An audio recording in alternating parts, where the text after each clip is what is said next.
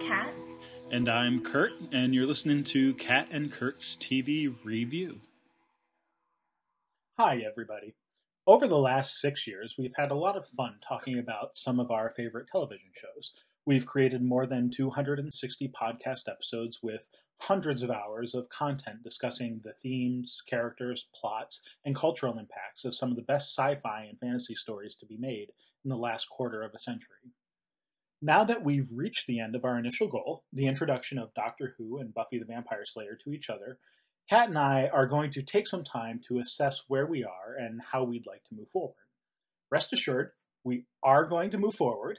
Uh, both of us want to continue discussing the shows that are meaningful to us and so many others. But we also want to step back and consider some of the things that we've learned these last six years. When we started out, neither of us knew anything about podcasting, building up an online audience, or the best ways to convey our thoughts and ideas about the shows that we love to the world. We've learned a lot in the interim, and we want to make sure that we're incorporating what we've learned to make our collaboration as enjoyable as possible, both for our audience and ourselves.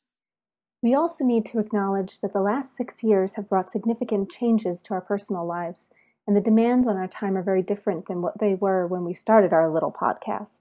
Over the last six years, each of us has moved, changed jobs, graduated from Signum University's master's degree program, and taken on various other roles, responsibilities, and personal obligations.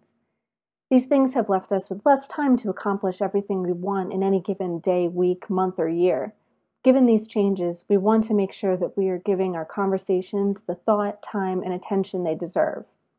With all that in mind, we are taking the next few months to recharge, reconsider, and revamp the nature of the Kat and Kurt collaboration. Consider it a summer break of sorts. We hope to see you again when we return next season.